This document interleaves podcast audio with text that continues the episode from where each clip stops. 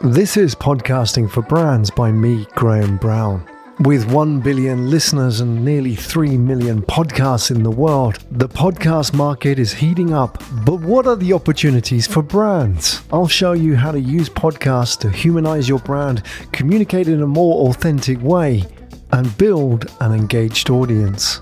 Podcasting for Brands will tell you how to design your podcast, what do you talk about on your podcast, how to develop a cohesive podcast narrative, who should host your podcast, and how to get started. So, just how big is the podcast market today? If you want to understand the podcast market today, we have to understand it through the lens of people.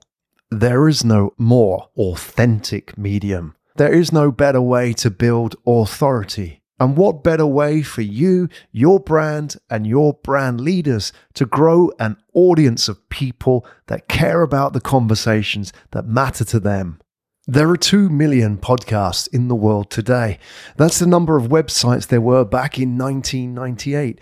The latest statistics show that we now have 1.7 billion websites. Purely from back-of-envelope estimates, there are 1 million podcast hosts in the world. And those podcast hosts have spoken to 50 million people.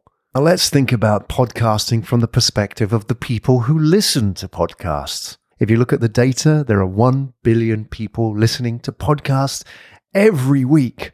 The COVID-19 pandemic has done a lot to put podcasts on the agenda, both for us as listeners, but also as a valid option now for businesses. Consider that a lot of what we used to do in the world of traditional corporate communications, from press releases, analyst lunches, to breakfast briefings, to business events, are no longer effective options. According to the latest Edelman PR Trust report, people want CEOs to speak out.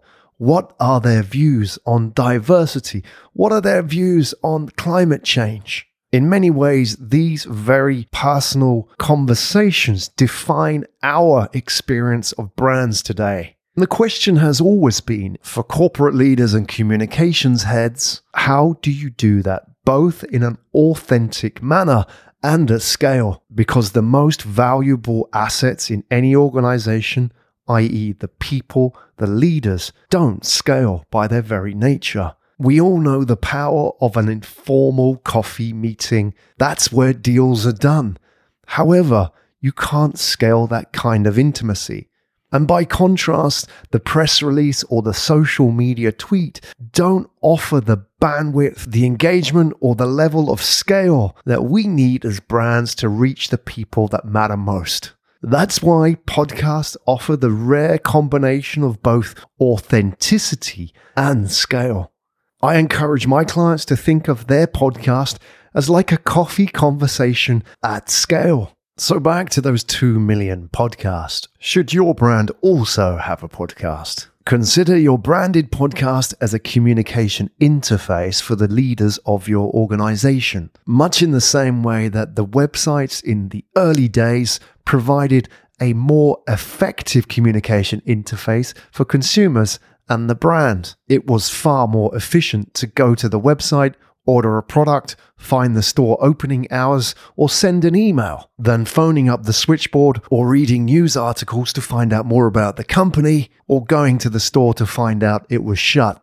Your branded podcast, too, provides a better way for your partners, your network, and your clients to understand more about the people behind the brand. What do they care about? What are their views on different subjects? And what is their journey within the organization? These conversations both humanize and define brands today, because people follow people, not brands. Hey everybody, thanks for listening to Podcasting for Brands. There's a guide that goes along with this audiobook, which you can get at podcastingforbrands.com. And if you have questions, there's a form there where you can contact us.